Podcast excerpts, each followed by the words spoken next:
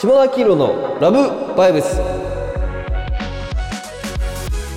どうもこんにちは下田黄色のラブバイブスです。えー前回はね、えー、2023年映画ランキングということで僕のトップ10を押してきましたが、は今回はねまあ映画業界ど真ん中にいる君の、えーランキングを発表してもらいたいと思います。じゃあよろしくお願いします、じゃあちょっと,、えー、と早速10位からいやなんか難しいですね。難しかったですか？今年も、えー難しいですね。なんかちょっといろんな観点があるなと思っててちょっと話がバラバラになったら申し訳ないんですけど一旦じゃあ10位から6位まではい。発表させていただきたいと思います、じゃあまず10位が「えー、キリエの歌」で9位が「えー、とコーポはコーポ」で8位が「エブリシング・エブリウェア・オール・アット・ワンス」で、えー、と7位が、えー、と窓際のトットちゃん。で、えー、と6位が鬼太郎誕生です。おお、はい。お ーじゃあちょっとその心を。そうですね。えっとまずまあ「キリエの歌」なんですけど、はい。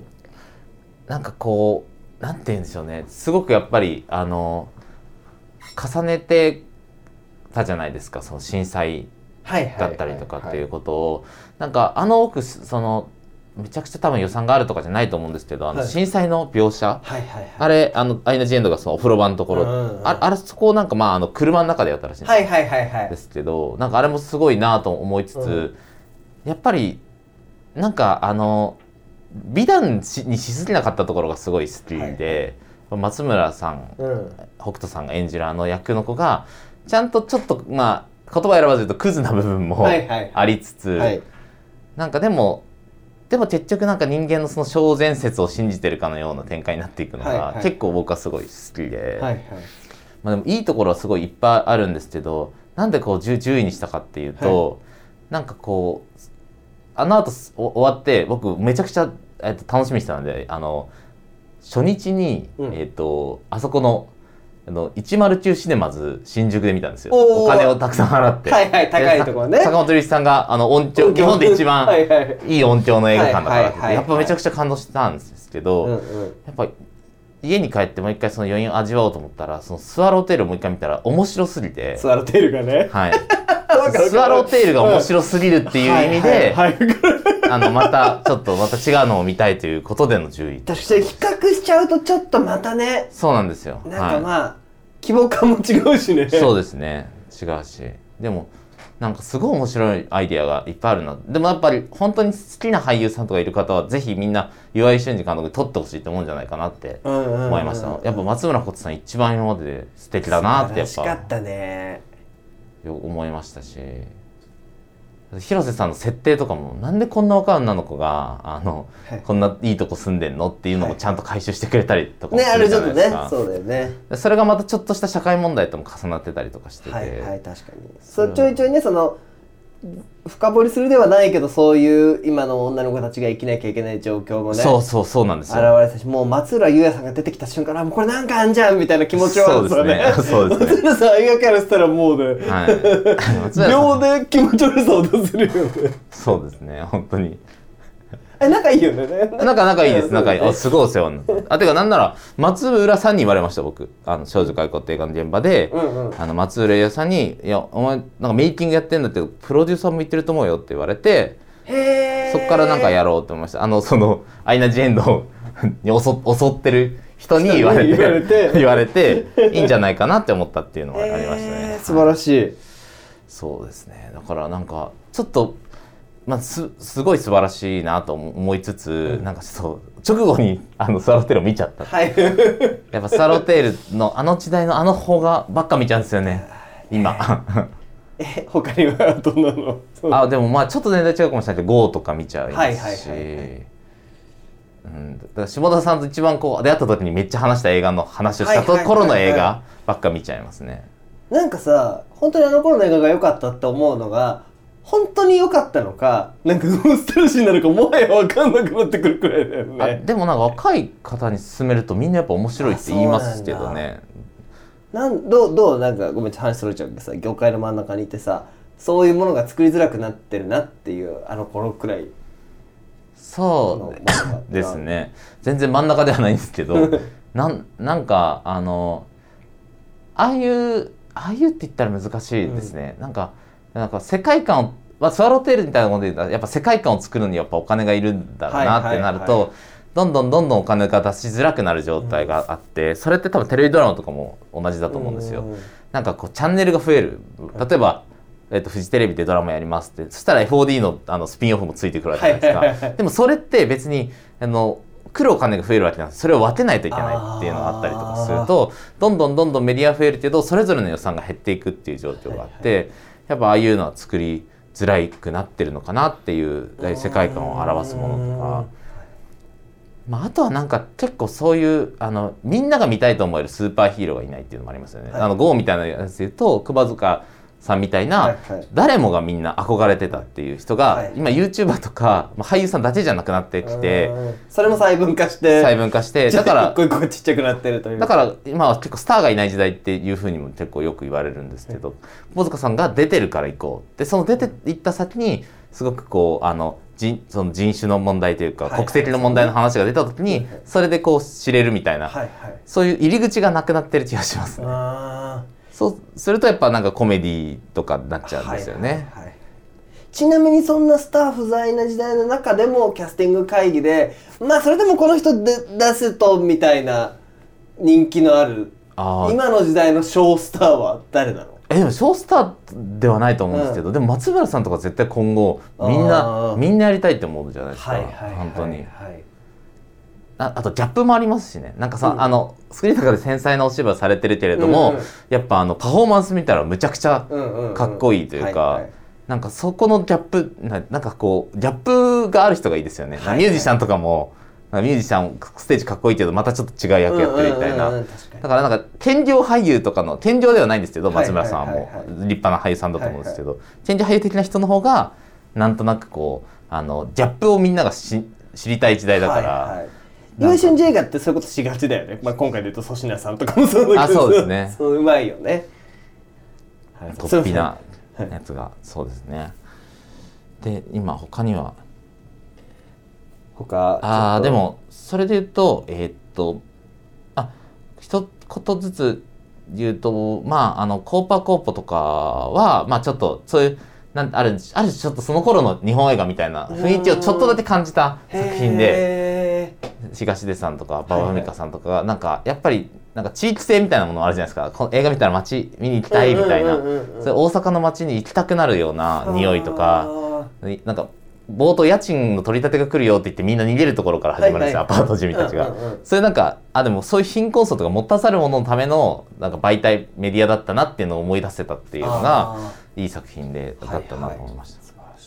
でベーブはまあなんかイフの、えっとこうまあ、ちょっとねイフのこう人生みたいなのを知れる作品だったりとか想像できる作品で面白かったなと思うんですけど、はいはい。まあ、ちょっと話したいのがやっぱ「鬼太郎誕生」とはい。マドリャントットちゃんについて話したいなってやっぱ思う。ねちょっと僕北野見てるんですけどトットちゃんは絶対見るべきと思いながら、はい。やっぱみやっぱね窓際のトットちゃんといえばねその芸能界で最も成功した ADHD の実話じゃないですか。そうですね。我々としてはでね本当に本当に。テレビ放送初日から出てるらしいですよ、ね。そうか。そうだだから。しそねドラマとかはすごいあの満島ひかりのさありましたね。素晴らしかったし、はいはいはい。もちろん原作も素晴らしいんだけど、はい。すごい見たいんですけど。でもなんか ADHD なのかはわからないんですけどトトちゃんが。ただ結構もうすごい突飛でかけ回す、かき回しまくるんですけどそういうこの親とか見たらなんか親の方とかを結構すごいなんて言うんだろうな面白いんじゃないかなと思いつつ、なんか結構子育てしてる人とかみんな友達とか希望を持てたみたいななんか楽しくすごいいいなって思ったって言ってて。まあ、なんかなんかこの2本を、えっと選んだのは、はい。えっと理由としてはやっぱ今ってすごくアニメーションをみんな見る時代というか実写の映画見に来ないけど、うんうん。アニメはみんな見,、見るんですよ「鬼滅の刃」だったりとか。いもう今も「スパイファミリー」にめちゃくちゃ入ってるわけじゃないですか。はいなんかアニメという媒体を使って戦争っていうものがどれだけしょうもないかっていうものをちゃんと伝えてくれてるなと思って、はいはいはい。まあみ、だからみんなが見るべきメディアで描くべきことを描いた作品だとはい思うのではいはい。それがやっぱり入れる理由ですね。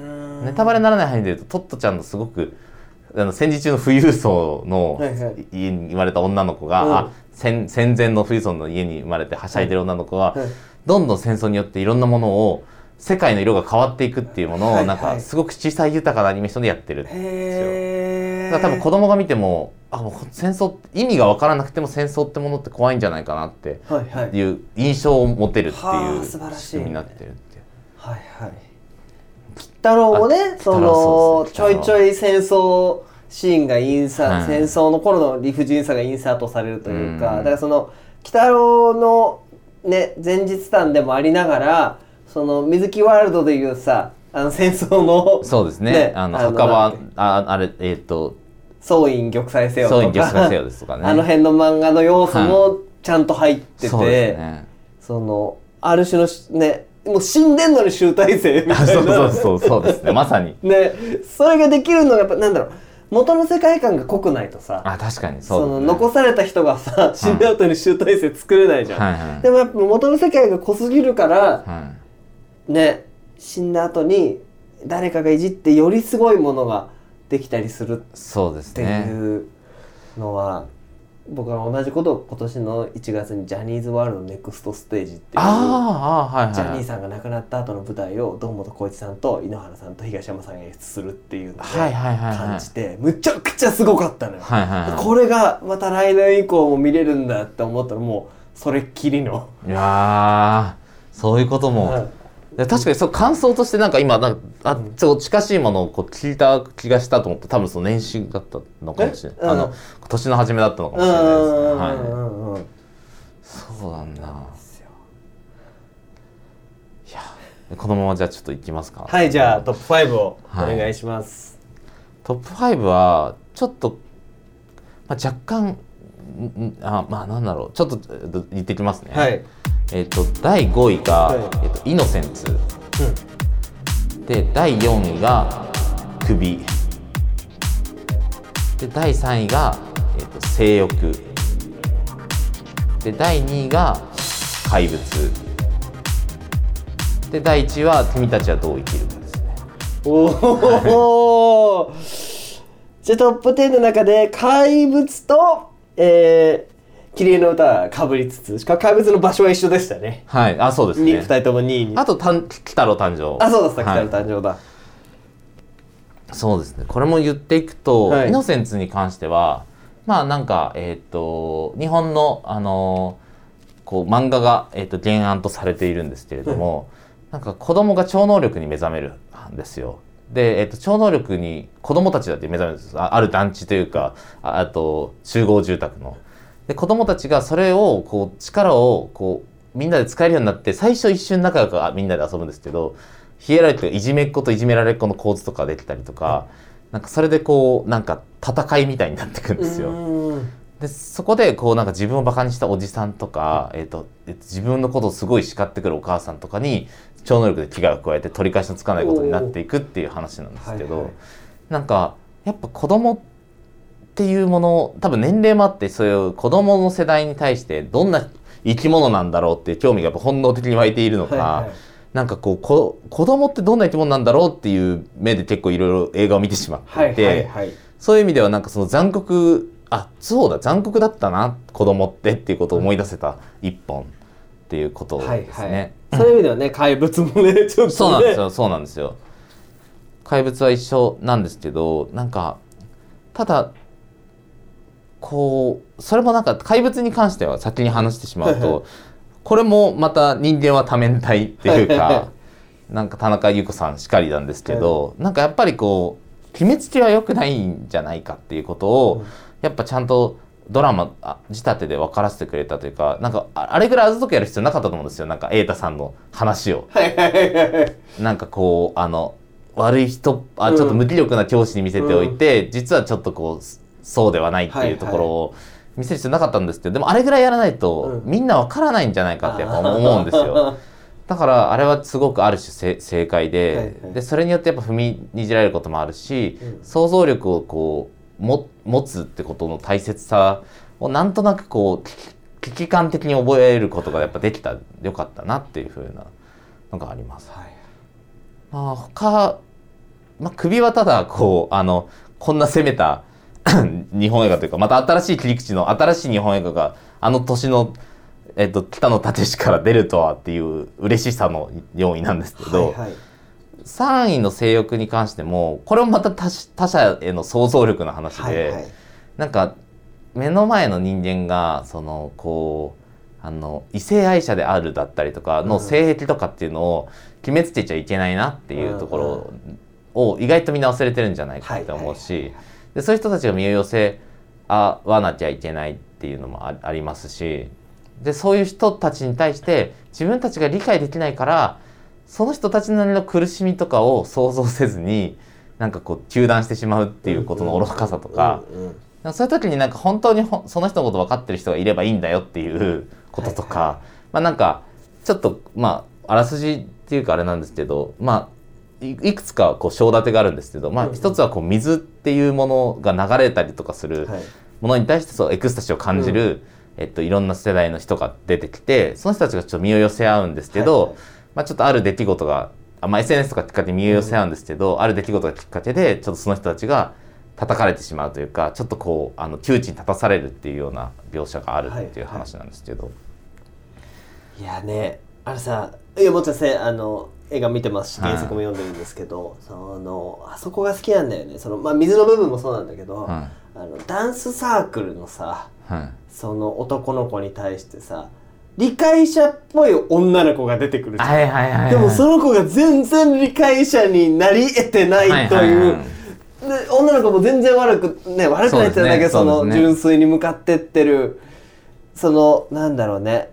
でいこれまで作られてきたような映画だったらあ女の子かわいそう恋が報われなかったねってうん。終わりそうなものが、まあ、実は女の子側があの男の子をね実は加害しているというか、はいはいはいはい。純粋な気持ちが加害してることがあり得ることがもうなんかそうですね。むちゃくちゃ伝わってきて。でもなんか、まる、でも自分主体の思いやりだと全てが全部、えっと、なんで寄り添うことだと思っているから、うん。うん。加害者だってなった時にうん。ちょっとひ被害者ぶっちゃう感じとかもなんか、ねすごい細かく描いているというか、ねあれすごいですね。えねえ。しガッキーはああいうのやりたかったのかもって思うよね。そのらしいですよね。すぐにああいう作品を選んでねそのんなんだろうそういう性的な関係がない人と同居するっていう設定だけ見るとさすごいですよめちゃくちゃ逃げ恥みたいに見えるけどそうですね。そうではそんな生優しいものではない、うんね。でもなんかそういう人でも人はのぬくもりが大事なんだっていうこともなんかあったりとか,、はいはい確かにね。あでも俳優の話で言うと本当稲垣吾郎さんが素晴らしかったなと思いましたね。すごいあの他者への。うん。なんかこれ言うとダメなのかもしれないですけど、あこんな散々言っといて稲垣吾郎の気持ちめっちゃ分かっちゃったんですよねはいはいはいあの映画の中でなんかよく分からない人を勝手に家に入れてなんか言ううんうん。なんか YouTuber 撮ってて、からここうした方がいいですよみたいな、お前誰なんだよみたいな、よくあんなこらえてるなみたいなのも思っちゃったりとかしましたね。そうだから我々になんだその権威側の気持ちも多分あるは、あるそうですね。のかもしれなはいいし、確かにそう思うよね。あ あんなわそんな悪いかみたいな気持ちにはなりましたね。稲垣吾郎サイドが。しなんか子供がいた憧れてどんどん YouTube とかやりたくなっちゃう状況はいろんな家であるんだろうなってありますよね。思うしね。そういう時こう理解者の振る舞いをしないといけないっていうまた課題もあるのかもしれない。確かに。あこれどっちがいいのか分かんないよでもね、その本質的に理解をしてないのに、ん。理解者の振る舞いをするのがいいのかって稲垣吾郎みたいに 理解してねえぞっていうのを全面に。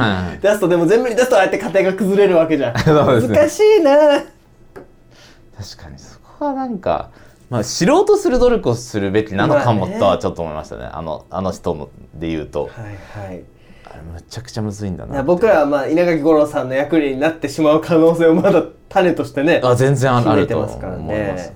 うん。い。やーそうですね。まあ君たちはどう生きるかも、はい。まあなんかあのーこう想像力に圧倒されたっていうかやっぱりなんか人の想像力ってすごいなってなんかこう白チュームというか酔っ払った時に見る夢みたいなアニメーションが見れるんだなって。あこれあえて雑な言い方をするとそういうことで、はいはいなんかやっぱりこう見たことないものが見たいなって思いますしそうですね。君たちはどう生きるか全体的にそうですね。なんまあよ良さが言語化できないんだけど一番面白いなって直感で思ってしまったっていうのはへやっぱりあるそうかだから分かれるのかもね。はい。わけわかんないから嫌だっていう人と、ただなんかこれは本当個人的なランキングなんでい。毎年そうですけど、はい。言いたいのはなんかえっ、と説明ができるようになってくるというか説明できるようにならなきゃいけないなって思うんですよ。映画の面白さっていうものに対して。我々が。はい、はい。ただその一方でなんか本当に理屈抜きで感動したっていうことも忘れちゃいけないなっていう意味で入れ,、入れたんだってこおー。ははい。いはいはい。理屈抜きでね。はい。その言語化できないけど なんかすげえもん見たっていうはい。まあなんか興奮も、しようと思えばできるんですけど、はいはい。ただなんかそれが全てじゃないというか、はなんか全部言い切ることができないんじゃないですか。自分の心の内の感動みたいなものも。だからなんかそれはちょっとそういうものを大事にしていきたいなっていう感じはしますよね。うん素晴らしい。ありがとうございます。ありがとうごいざいました。あありがとうございました。次回は二人で。ラジーショーを喋っていきたいと思います。ということで、正代家のラブバイブスでした。ありがとうございました